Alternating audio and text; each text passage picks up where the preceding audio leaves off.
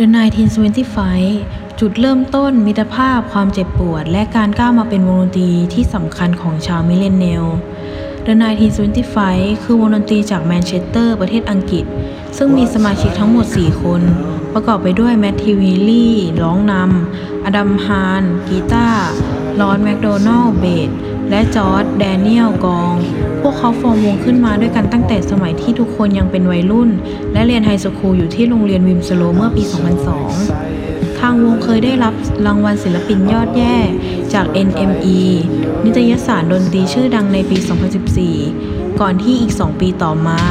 พวกเขาจะนำสตูดิโออัลบั้มชุดที่ 2 อย่าง I Like It When You Sleep For You Are So Beautiful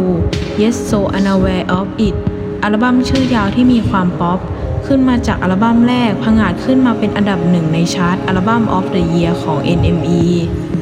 ช่วงซัมเมอร์ของปี 2017 ในขณะที่วงกำลังไปได้สวย แมทธิวกลับตกอยู่ในช่วงเวลาอันยากลำบาก เพราะตอนนั้นเขาเสพติดเฮโรอีนอย่างหนัก แต่โชคดีที่ตอนนั้นทางวงกำลังจะเริ่มทำอัลบั้มใหม่อย่าง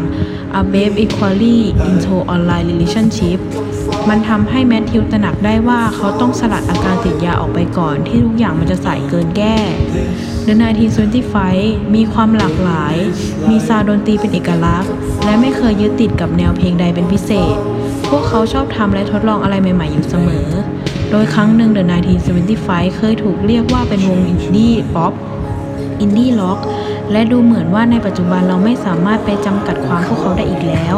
เพราะทุกครั้งที่เราเห็น The 1925ออกอัลบั้มใหม่ พวกเขาจะกลับมาพร้อมกับงานที่มีส่วนผสมแปลกใหม่และต่างไปจากเดิมเสมอ อีกทั้งในอัลบั้มก็เต็มไปด้วยเพลงที่มีความหลากหลายทางแนวดนตรี ไม่จำกัดเฉพาะแนวใดเป็นพิเศษ